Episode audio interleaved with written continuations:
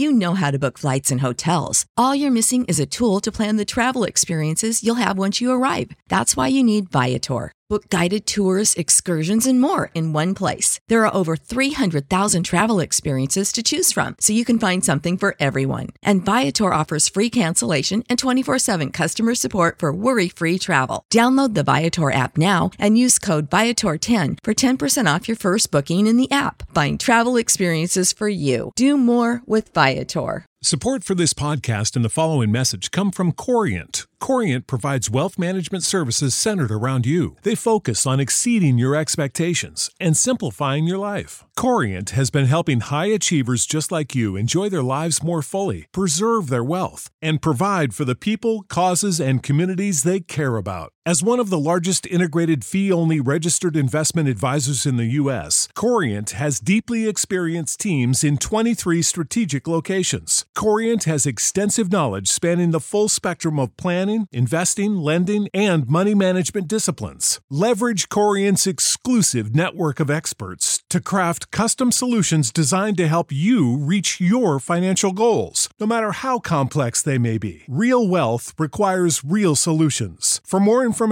connect with a wealth advisor today at corient.com. That's C O R I E N T.com. Corient.com. Hola, bienvenido a BH Podcast, un podcast diseñado para bendecir tu vida. No olvides suscribirte a este podcast y compartirlo con tus amistades. Recuerda que lo mejor de tu vida está por venir.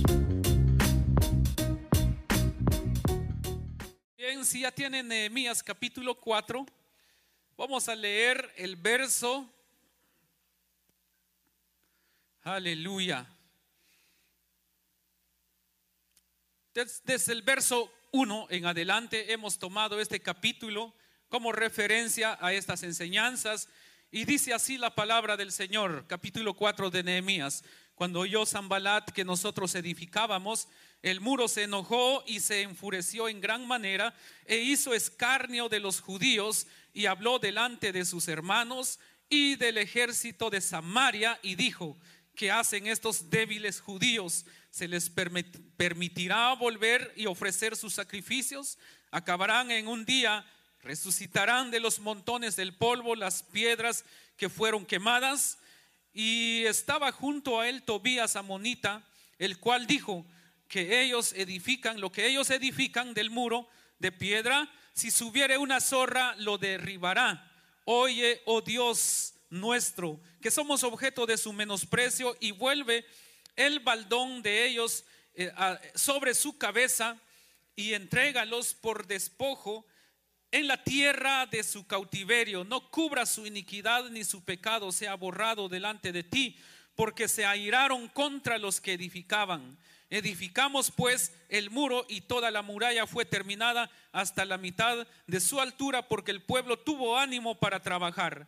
Pero, dice el verso 7, pero aconteció que oyendo Zambalat y Tobías y los árabes, los amonitas y los de Asdod, que los muros de Jerusalén eran reparados porque ya los portillos comenzaban a ser cerrados, se encolerizaron mucho y conspiraron, dice, todos a una para venir a atacar a Jerusalén y hacerle daño. Entonces oramos a nuestro Dios y por causa de ellos pusimos guarda contra ellos de día y de noche.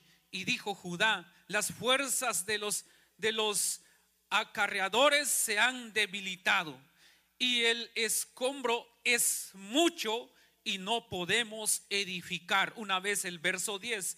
Y dijo Judá, las fuerzas de los acarreadores se han debilitado. Número uno, se debilitaron, dice aquí. Y el escombro es mucho y no podemos edificar el muro. Y nuestros enemigos dijeron, no sepan ni vean hasta que entremos en medio de ellos y los matemos y hagamos cesar la obra.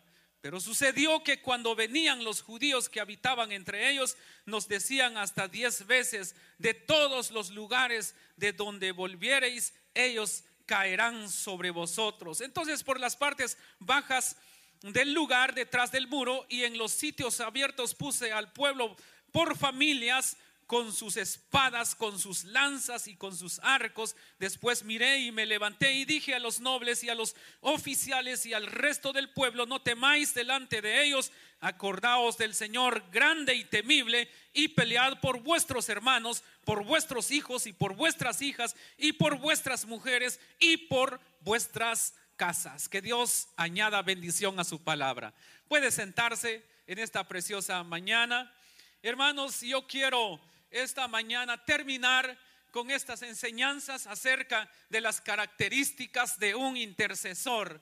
Estos últimos tres, dos domingos, hermanos, he estado hablando sobre la vida de Nehemías. Y esta mañana quiero que continuemos la última parte de esta enseñanza sobre la vida de Nehemías. Hermanos, como les decía, eh, el primer domingo que enseñé sobre esto, Dios anda en busca de Nehemías el día de hoy y pidámosle a Dios para que usted y yo seamos como un Nehemía de hoy día, que nosotros seamos como un Nehemía que pueda levantarse y pueda edificar lo caído. Pero quiero decirle que para, para poder edificar algo que está caído, es necesario también que nosotros podamos derribar algo que nos impide poder edificar algo que se cayó o que eh, eh, se, derribó.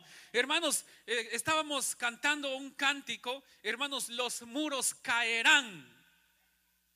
Para que tú puedas edificar hay ciertos mudos, mudos o muros, perdón, que tienen que ser derribados. ¿Por qué razón? Porque cuando la persona no se levanta a edificar es porque hay algo que lo detiene, hay algo que, que está delante de él que no lo puede dejar pasar al otro lado. Hay algo que está delante de él que lo estorba y es necesario que todo aquello que estorba, hermanos, pueda ser derribado. Pero para que eso pueda ser derribado, usted como persona, nosotros como hijos de Dios, tenemos que levantarnos y nos, a disponernos a edificar o a comenzar a levantar lo que está caído. Hermanos, entonces, pero para poder edificar, para poder reedificar algo que está caído, es necesario que tengamos valor. Nehemías fue un hombre de valor. Nehemías fue un líder, hermanos, que realmente tenía ese valor, hermanos, de enfrentarse a toda clase de enemigos, pero algo muy importante que tenía Nehemías es la protección del rey. Del rey, hermanos, de Persia, eh, Nehemías tenía la protección de él porque hemos estudiado, hermanos, y hemos visto en las enseñanzas anteriores de que cuando Nehemías emprende el viaje hacia Jerusalén, primero le pidió al rey para que él le dejara ir a Jerusalén a levantar una vez más los muros que estaban caídos, pero también le pidió cartas, hermanos, para poder pasar tranquilo en todos los pueblos, pero también después de eso que él había, después de que él pidió, hermanos, cartas de protección, de recomendación, también le dice al rey que él pagara por todos los gastos de él para poder reedificar los muros. Es más, también le pidió que el rey mandara a su, a su guardabosques, que él no impidiera al pueblo judío ir a las montañas y poder talar árboles y traer todo lo que, lo que el pueblo de, de Jerusalén o el pueblo judío necesitaba para levantar el muro una vez más. Entonces, Nehemías tenía la protección del rey, por eso cuando llegaron, hermanos, este Zambalat, Tobías y todos esos los árabes, cuando llegaron, hermanos, eh, te estás rebelando contra el rey, mas no sabían, hermanos, que Nehemías tenía protección del rey. Amén. Entonces, para que tú puedas comenzar y puedas levantarte a reedificar lo que está caído, necesitas primero ir delante del Padre, delante del Señor, orar delante de Él, pedirle a Él, rogarle a Él para cuando tú comiences algo, algo nuevo o a, querer edificar lo que está caído. ¿Cuántos de nosotros, los que estamos aquí, hermanos, antes en algún momento la persona tal vez era llena del Espíritu Santo? ¿Cuántos de los que estamos aquí era un fiel servidor? ¿Cuántos de los que estamos aquí, hermanos, en su corazón había un fuego que lo quemaba, hermanos, por la presencia de Dios? Pero por causa del enemigo se terminó ese fuego, ya no hay eh, esos, esos ánimos, ya no existen, hermanos, esa pasión. Por eso ya no viene a la iglesia, ya no ora, ya no ayuna. Hermanos, antes tal vez hablaba en lenguas, ahora ya no. Ya solamente se acuerda, eh, nada más dice, eh, cuando yo estaba, eh, cuando tenía tantos años o cuando era joven, yo buscaba de Dios. O la persona dice, cuando yo servía a Dios, yo sentía el poder de Dios en mi vida. Yo hablaba en lenguas, yo profetizaba. Pero ¿qué está pasando hoy en día? Posiblemente a causa de lo que el enemigo hizo en la vida de esa persona, la persona se apagó. El ánimo, los ánimos del pueblo, el judío, hermanos, estaba sobre estaba en los suelos. Ya no habían ánimos de poder edificar nuevamente las murallas que estaban caídas. Las murallas estaban caídas, hermanos, y, y llegó el momento donde el pueblo judío se acostumbró aceptó y ya no le importó lo que la gente, lo que los pueblos decían de ellos. Dice que eran objeto de escarnio, eran objetos de burla, eran personas que se acostumbraron, hermanos, con ese estilo de vida. Hasta que se levantó un hombre llamado Nehemías, de quien estamos hablando esta mañana, hasta que él se levantó y puso orden en el pueblo judío.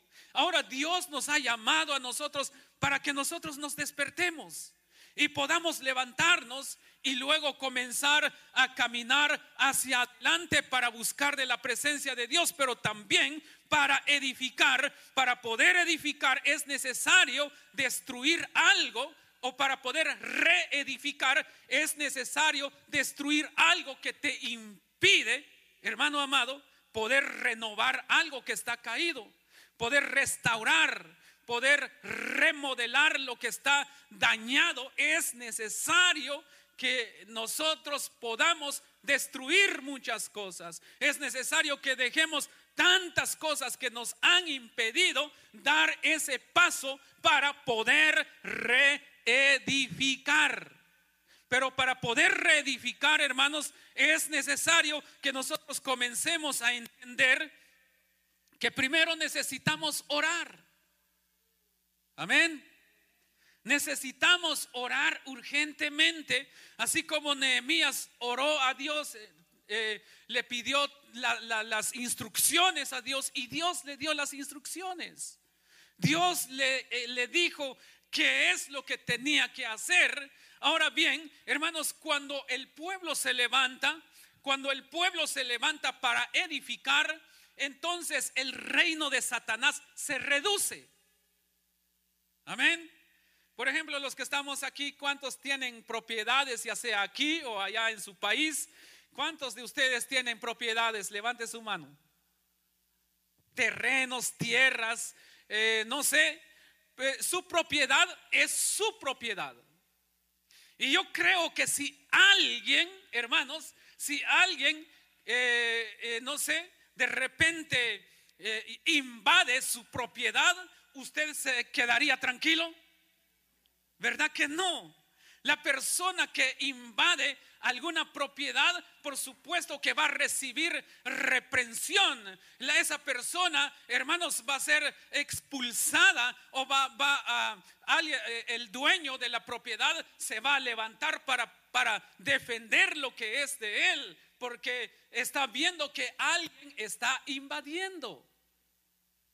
Entonces, cuando el pueblo de Dios se levanta para expander el reino de Dios, Dice, expander el reino de Dios significa, hermanos, que hay que invadir tierra o terreno que Satanás está ocupando. Entonces, cuando el pueblo de Dios, hermanos, se levanta para poder expandir el reino de Dios, entonces el reino diabólico se reduce. Entonces, por supuesto que Satanás no va a estar contento porque los hermanos, porque Betania, porque los hermanos están yendo, hermanos, a conquistar almas, a expandir el reino de Dios en la vigilia. Uno de los muchachos que testificaba en la vigilia este viernes pasado decía, eh, cuando yo no buscaba de Dios eh, las cosas como que todo estaba bien, no me pasaba nada, pero entre más busco de Dios hoy en día, más vienen los problemas. ¿Sabes por qué?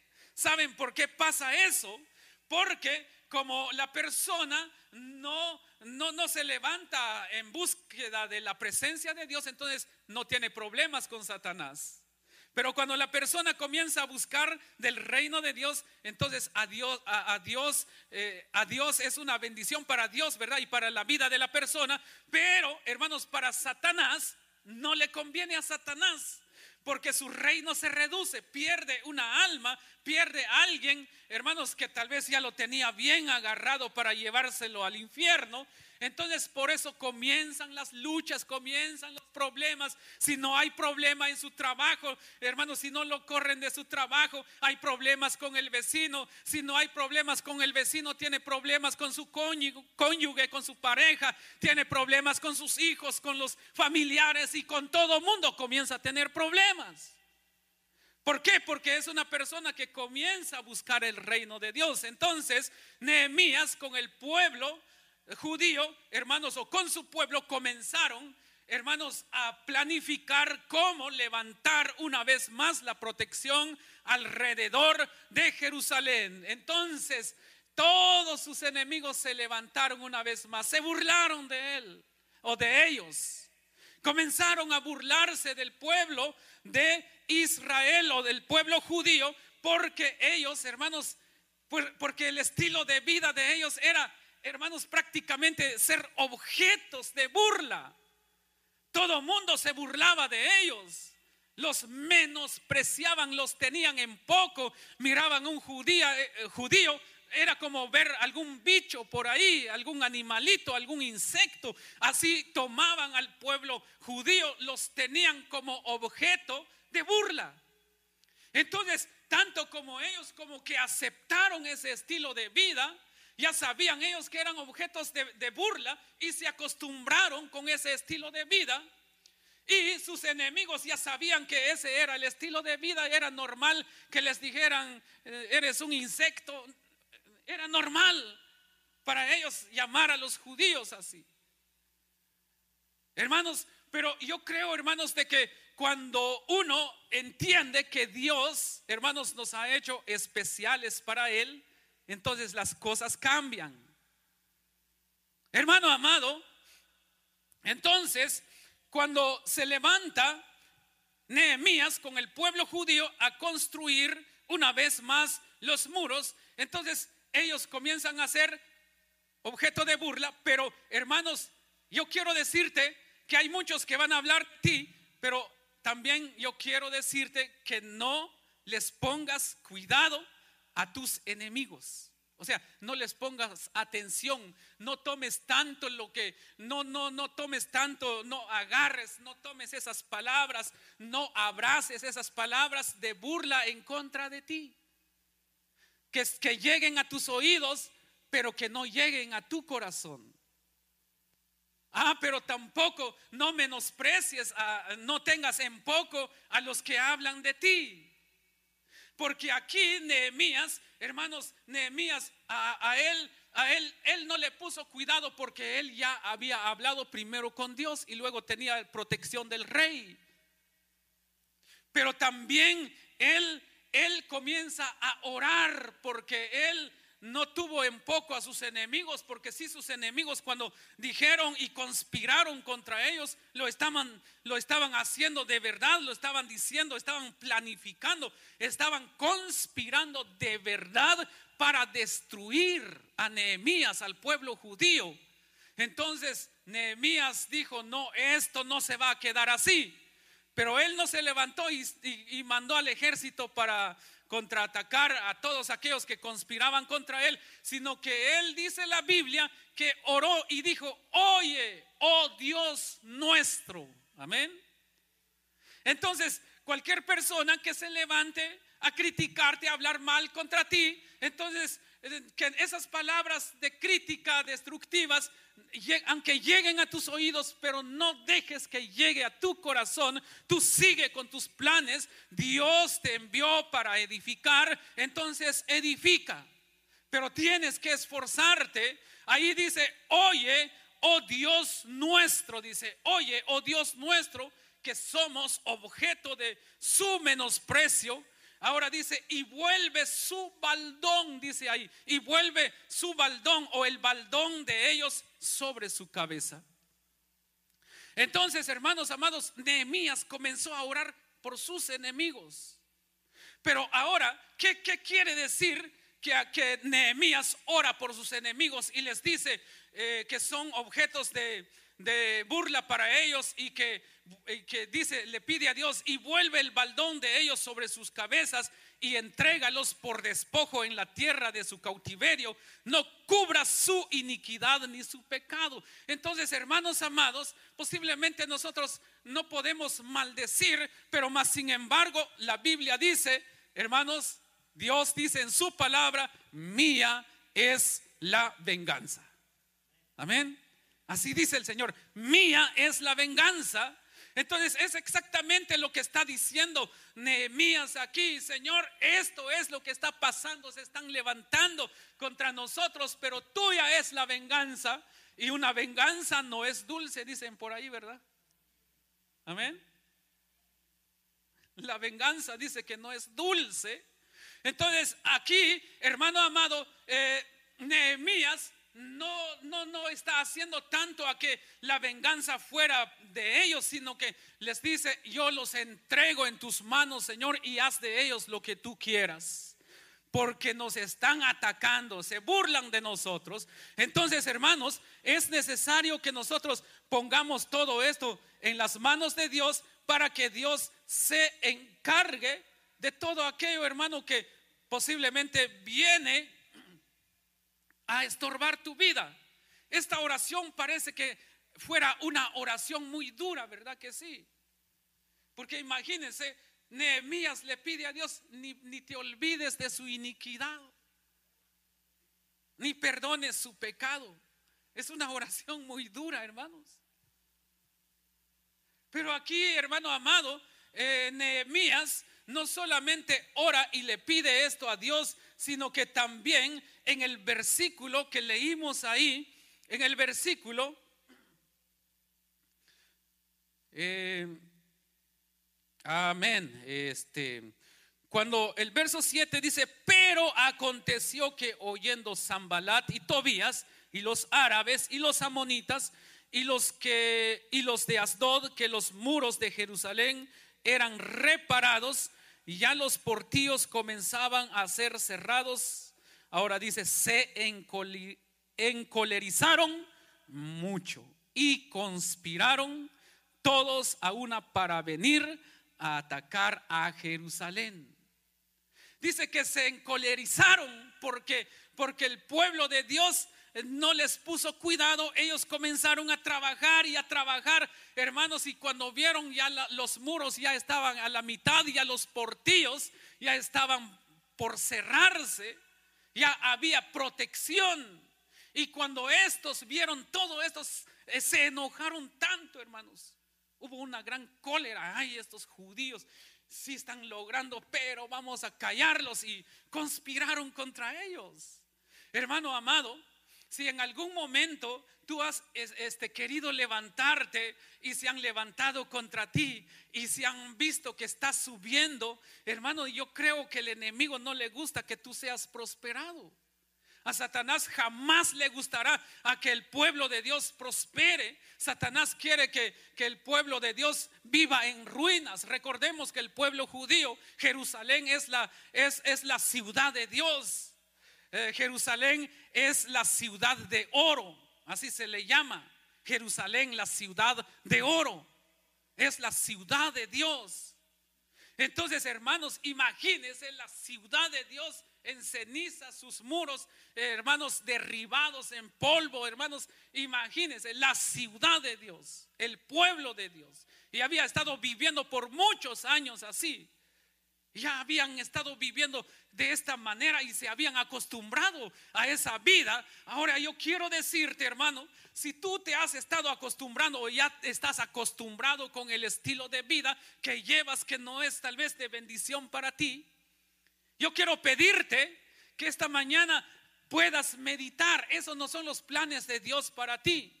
Los planes de Dios es para que tú puedas brillar. Si Jerusalén es llamada, hermanos, la ciudad de oro, es porque tenía que brillar.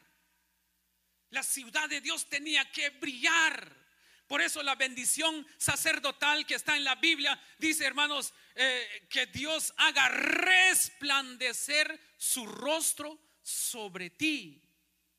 Esa es la bendición de Dios sobre nosotros, que nosotros, que la gloria de Dios resplandezca en nosotros. Entonces el pueblo de Israel, o más bien dicho, Jerusalén, era la ciudad de oro, tenía que brillar, tenía que dar a conocer, hermanos, que pertenecía a Dios, pero en estos momentos estaba en ruina.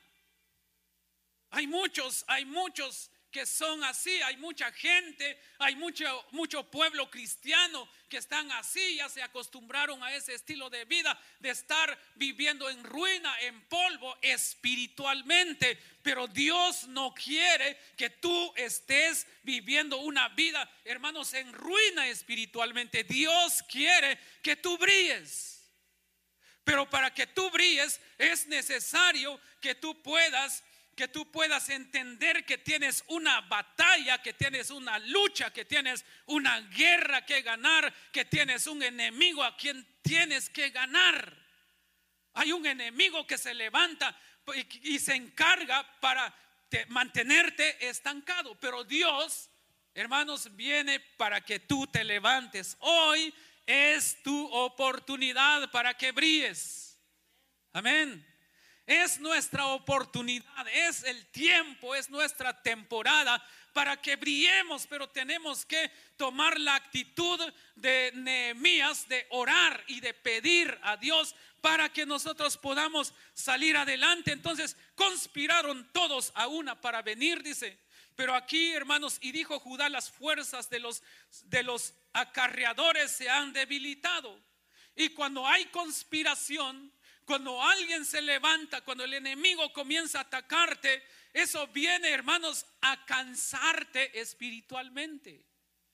Dice que las fuerzas de los acarreadores, ellos se debilitaron, ya no habían fuerzas, entonces como que lo sintieron todas esas todas esas cosas que decían de ellos, como que vino a afectar la vida del pueblo judío. Y luego sigue diciendo como que trajo desánimo, pero sigue diciendo, y ahí dice el verso 10, la segunda parte del versículo, y el escombro es mucho, era mucho trabajo. Era mucho lo que había que hacer. Primero se debilitaron y cuando vieron que faltaba demasiado, dijeron, y la ruina es mucho, hay mucho que hacer pero ya se habían debilitado y ahora, ¿qué hacer? Pero y luego no solo que se debilitaron y dice, el escombro es mucho y no podemos edificar. Cuando hay mucho escombro no se puede edificar. Para que puedas edificar algo nuevo es necesario que tú puedas remover todo escombro que te impide edificar. Tienes, tienes que examinar tenemos que ver, hermanos, cuáles son los escombros que hay que remover de nuestras vidas para que nosotros podamos ser edificados. Amén. ¿Cuáles son los escombros que han venido, hermanos, a amontonar, eh, escombros amontonados en tu corazón? Que necesitan urgentemente ser removidos. Y, y luego dice, porque por los escombros, dijeron ellos, y no podemos edificar. Mientras haya escombro, hermanos, no puedes edificar. Porque no se puede edificar algo nuevo donde hay un montón de escombros. Es necesario sacar los escombros o el escombro, es necesario hacer una limpieza, hermanos, y que quede libre el terreno para que comiences a edificar. Hermano, yo creo que aquí podemos ver de que el pueblo de Israel se debilitaron, se debilitaron sus fuerzas y era mucho el escombro que había ahí. Y luego, hermanos, eh, no podían edificar y sobre eso estaban sus enemigos listos para venir. Pero Nehemías era un hombre de Dios, un hombre valiente, un hombre que estaba preparado. Entonces mandó a decir cada familia, tú te quedas aquí, te quedas por allá. Y comenzó a darle su espada, todos con su espada. Y la espada de nosotros, hermanos, es la palabra de Dios. Esta es la espada que nosotros tenemos. ¿Y qué significa, hermanos, tener tu espada? Pelea por lo que quieres edificar. No permitas que el enemigo te robe lo que tú quieres edificar. No dejes que el enemigo te robe las fuerzas que Dios te ha dado para edificar. No permitas que Satanás venga a interferir en tus planes. Mejor deja que Dios obre en tu vida. Y yo sé que Dios va a comenzar a obrar en ti, pero tienes que buscar del Señor en todo momento. Tienes que decirle al Señor, aquí estoy Señor, yo quiero ser edificado. Yo no sé cuántos de ustedes quieren ser edificados esta mañana. Hermanos, eh, los, el enemigo se va a irar cuando te vea buscar del Señor. El enemigo se va a, irar, se va a enojar cuando te vea eh, buscando del Señor.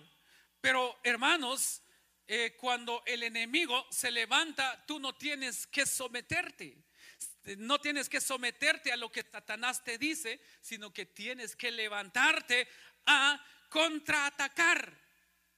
Tienes que comenzar a levantarte, a contraatacar. Por eso, eh, para poder contraatacar las fuerzas de las tinieblas, es que tú, por eso hay, hay una frase que siempre he escuchado, las mejores batallas no se ganan de pie, sino que se ganan de rodillas. Amén. Tus mejores batallas no las vas a ganar peleando, no las vas a ganar eh, de pie, los vas a ganar cuando tú te arrodilles delante de Dios y puedas clamar delante de Él. Por eso Jeremías dice, clama a mí y yo te responderé. Y Él nos ha hecho más que victoriosos. ¿Me ayudan ahí con el piano, por favor? Eh, ya para terminar, entonces yo quiero decirles que Dios, hermanos, quiere que tú seas edificado los muros alrededor de ti deben de ser edificados, pero urgentemente. Pero tienes que tener ánimos. Y aunque lleguen momentos donde tal vez tú dices, ya no tengo fuerzas para hacerlo, pero la palabra del Señor también dice, diga el débil, fuerte soy. Nunca digas, estoy debilitado, ya no puedo. No digas eso, tienes que hablarle, hablarle a tu espíritu, tienes que hablarle a tu alma y decir, todo lo puedo en Cristo que me fortalece.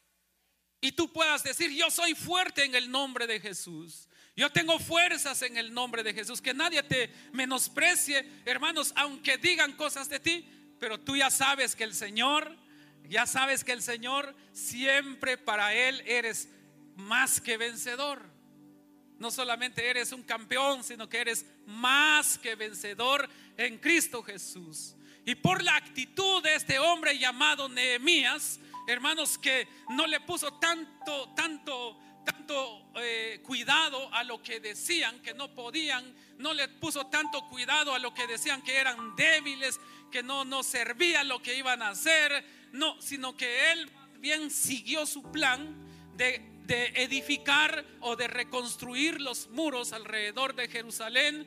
Como decía la semana pasada, hermanos, con una mano ponían un ladrillo, pero con la otra mano, hermanos, estaban listos para defender lo que estaban construyendo. Si tú no has defendido lo que has estado construyendo, quiero decirte esta mañana que necesitas comenzar a defender, a defender, pero eso sí, a capa y espada, lo que estás construyendo. Que no dejes que alguien pueda llegar a derribar lo que estás levantando, porque Dios te envió a edificar. Dios te, levantó para que tú vayas y puedas edificar, sea cual sea lo que estás edificando, defiéndelo a capa y espada. No dejes que el enemigo te robe la bendición que Dios quiere soltar sobre tu vida. No permitas que Satanás te deje avergonzado. Por eso la palabra del Señor dice que nosotros necesitamos procurar presentarnos ante Dios dice, obreros aprobados que usan bien la palabra y no tienen de qué avergonzarse. Usan bien la palabra de verdad, dice. Presentémonos delante de Dios como obreros que peleamos por nuestra bendición. Presentémonos delante de Dios, hermanos, como personas dignas de ser, eh, de ser exaltadas. Pero para eso no es fácil, hay que pelear. Pelea por tu bendición. Defiende tu bendición. No dejes que el enemigo arruine tu vida. No dejes que Satanás arruine tu, tu matrimonio, tu familia, tus hijos. No dejes eso.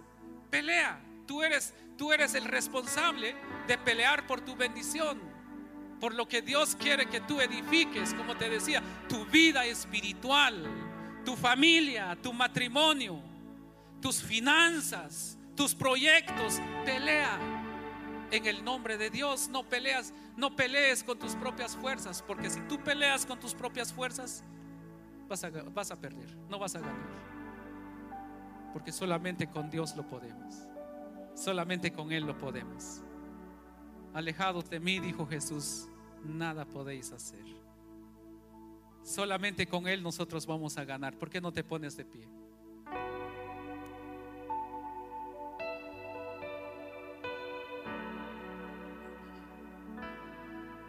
Ok. Ya que estás de pie,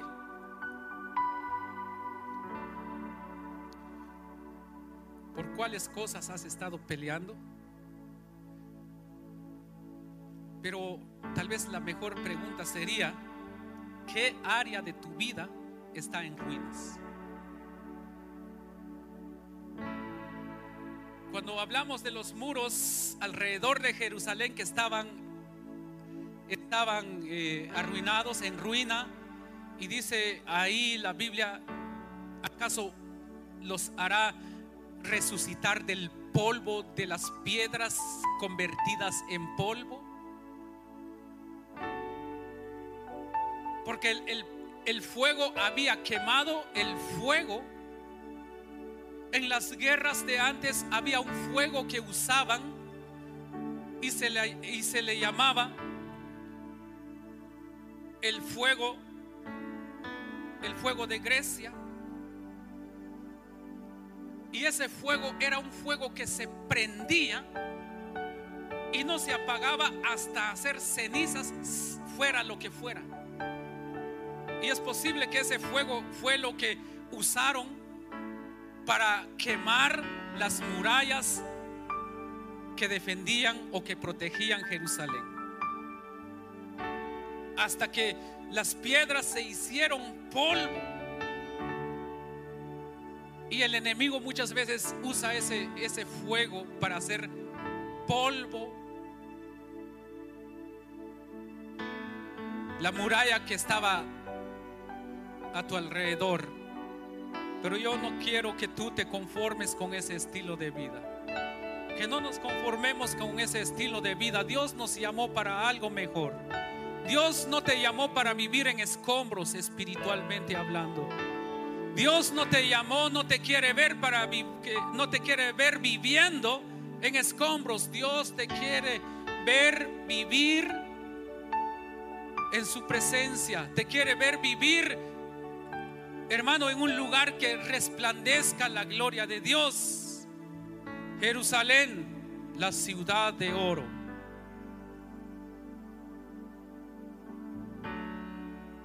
En hebreo se dice Jerusalén, Shel Así se dice Jerusalén, la ciudad de oro. Es Jerusalén, Shel Y Dios quiere que tu corazón sea Shel que brille. Sal del polvo donde quizás yo no, no te estoy diciendo que estás viviendo en polvo, pero si en algún momento crees que hay escombros a tu alrededor y no te permiten dar un paso más hacia adelante, no te, no, el polvo, ¿sabe? Lo que hace el polvo viene a opacar todo aquello que brilla. Tan solamente date cuenta, no limpies por unos 15, 20 días o un mes un espejo o algún objeto, algún adorno que tengas en casa y que tenga brillo. No lo limpies durante dos, tres meses. Ese adorno que brilla va a perder su brillo por el polvo.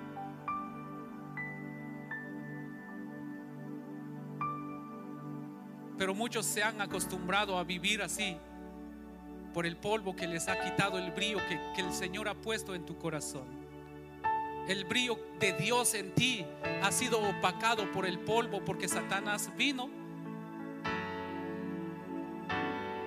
a destruir lo que Dios había edificado en tu vida.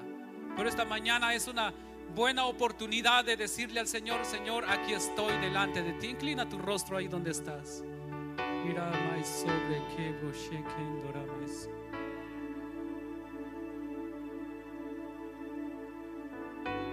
Si crees que hay escombros que te han impedido pasar y dar el otro paso, esta es tu oportunidad de decirle al Señor, Padre, fortalezcame. Uno tiene que cansarse de vivir en escombros y salir e ir a la ciudad de oro, a la ciudad de Dios. Y el trono de Dios es tu corazón. Deja que Dios viva en tu corazón.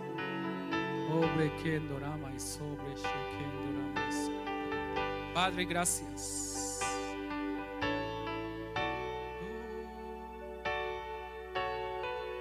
Y el único que quien puede hacer que haya ese brillo en ti es Jesús, nuestro Señor. Él es el único quien puede hacerte brillar Padre, gracias, gracias. Ahí donde estás, inclina tu rostro, levanta tus manos y dile al Señor, aquí estoy, Señor. Necesito de ti, Señor. Y puedes decirle si ya estás cansado de vivir en escombros espiritualmente. Esos escombros no los creó Dios, lo hizo Satanás y no es Dios quien lo hizo, pero Dios es quien te puede ayudar a salir de esos escombros. Dios te va a dar fuerzas para que tú remuevas todo escombro que te impide brillar, todo escombro que te ha detenido en esta hora en el nombre de Jesús, sea reprendido en el nombre poderoso de Jesús. Tienes que brillar, tienes que brillar. Solo visualiza tu vida. Habrá polvo que te está opacando. Habrá polvo que ha venido a opacar tu vida. Habrá polvo que está opacando el brillo que Dios hizo en ti. Cuando Dios comienza a pulir a sus hijos, entonces comienzan a brillar, pero viene el enemigo a opacar ese brillo poniendo polvo. Pero en esta hora, en el nombre de Jesús, Irá sobre brocheque, dora mais sobre breque. Rebrebreque, dora mais sobre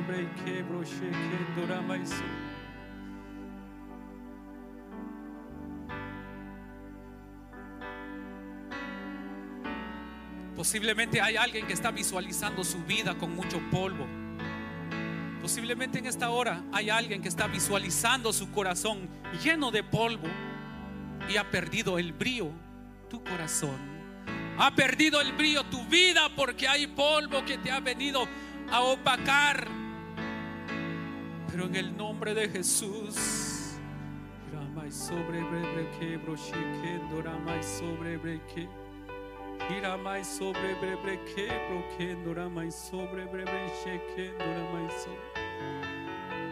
El polvo llegó a opacar tu vida, pero en este momento, en el nombre de Jesús, por el soplo del Espíritu Santo, todo polvo es, en el nombre de Jesús, es quitado de tu vida. Por el soplo del Espíritu Santo, por el soplo del Espíritu Santo, visualiza tu vida si crees que hay polvo que ha venido a opacar el brillo que Dios ha hecho en ti, Ahora comienza a visualizar cómo Dios está soplando a través de su Espíritu Santo, quitando todo polvo y comienza poco a poco a verse el brillo, el brillo que Dios ha hecho en ti. Porque solamente el que puede descubrir una vez más el brillo es aquel que lo hizo, porque solamente Él tiene pasión, amor, paciencia, misericordia para comenzar a limpiar una vez más lo que se ensució.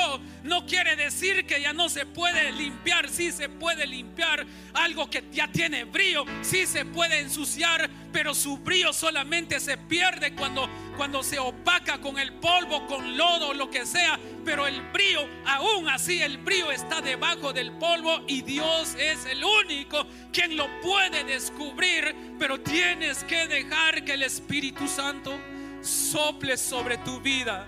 Dile al Espíritu Santo en esta mañana, Señor, que tu Espíritu Santo sople sobre mi vida. Que tu Espíritu Santo llene mi vida.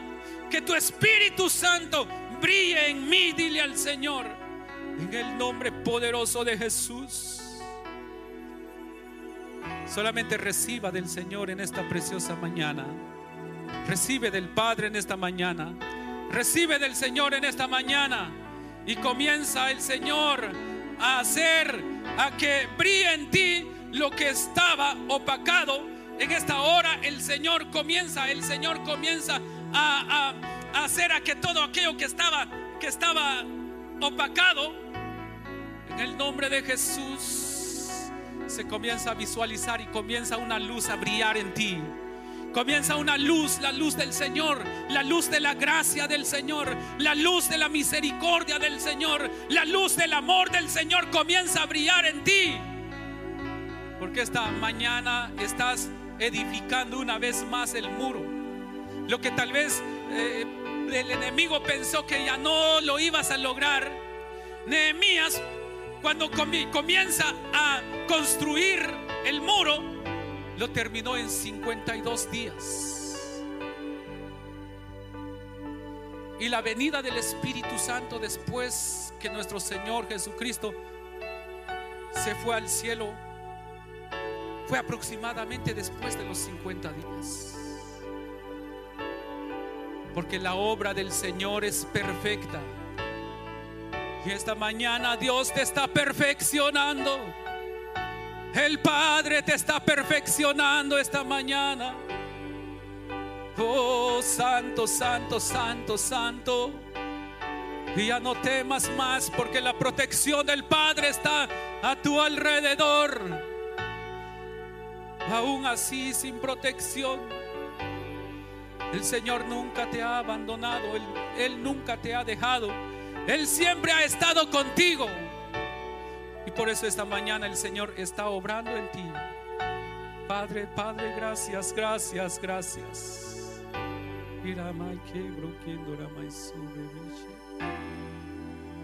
Muchas gracias, Señor, en esta hora. Muchas gracias. Muchas gracias, Padre. Muchas gracias, Hijo. Muchas gracias, Espíritu Santo. Haz brillar, Señor, tu rostro sobre cada vida. Haz brillar de tu unción, de tu gloria, de tu poder en cada vida, Señor. Y yo declaro, Señor, que este es un pueblo edificado, Este es un pueblo que brilla, Señor. Que tu Santo Espíritu llene cada uno de tus hijos. Repita esta oración conmigo, Señor Jesús. Te doy gracias esta mañana por tu amor y por tu misericordia. Haz de mí lo que tú quieras. Yo te acepto como Señor y Salvador de mi vida. Vive en mí, Señor. Espíritu Santo, ven, lléname, purifícame, lávame en el nombre de Jesús. Muchas gracias, Señor. Gracias, Jesús. Gracias, Señor. Gracias, Padre.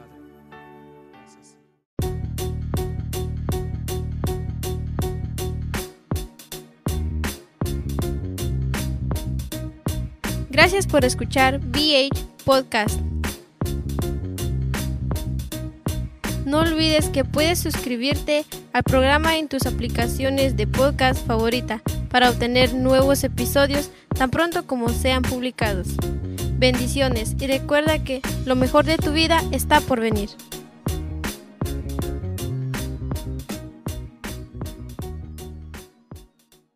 Know how to book flights and hotels. All you're missing is a tool to plan the travel experiences you'll have once you arrive. That's why you need Viator. Book guided tours, excursions, and more in one place. There are over 300,000 travel experiences to choose from, so you can find something for everyone. And Viator offers free cancellation and 24 7 customer support for worry free travel. Download the Viator app now and use code Viator10 for 10% off your first booking in the app. Find travel experiences for you. Do more with Viator. You know how to book flights and hotels. All you're missing is a tool to plan the travel experiences you'll have once you arrive. That's why you need Viator. Book guided tours, activities, excursions, and more in one place to make your trip truly unforgettable. Viator has over 300,000 travel experiences to choose from. Everything from simple tours to extreme adventures and all the niche, interesting stuff in between. So you can plan something that everyone you're traveling with will enjoy. Real traveler reviews give the inside scoop from people who've already been on the experiences you're considering. So you can plan with confidence. Free cancellation helps you plan for the unexpected, and 24 7 customer support means you can travel worry free. Download the Viator app now and use code Viator10 for 10% off your first booking in the app. Find travel experiences for you. Do more with Viator.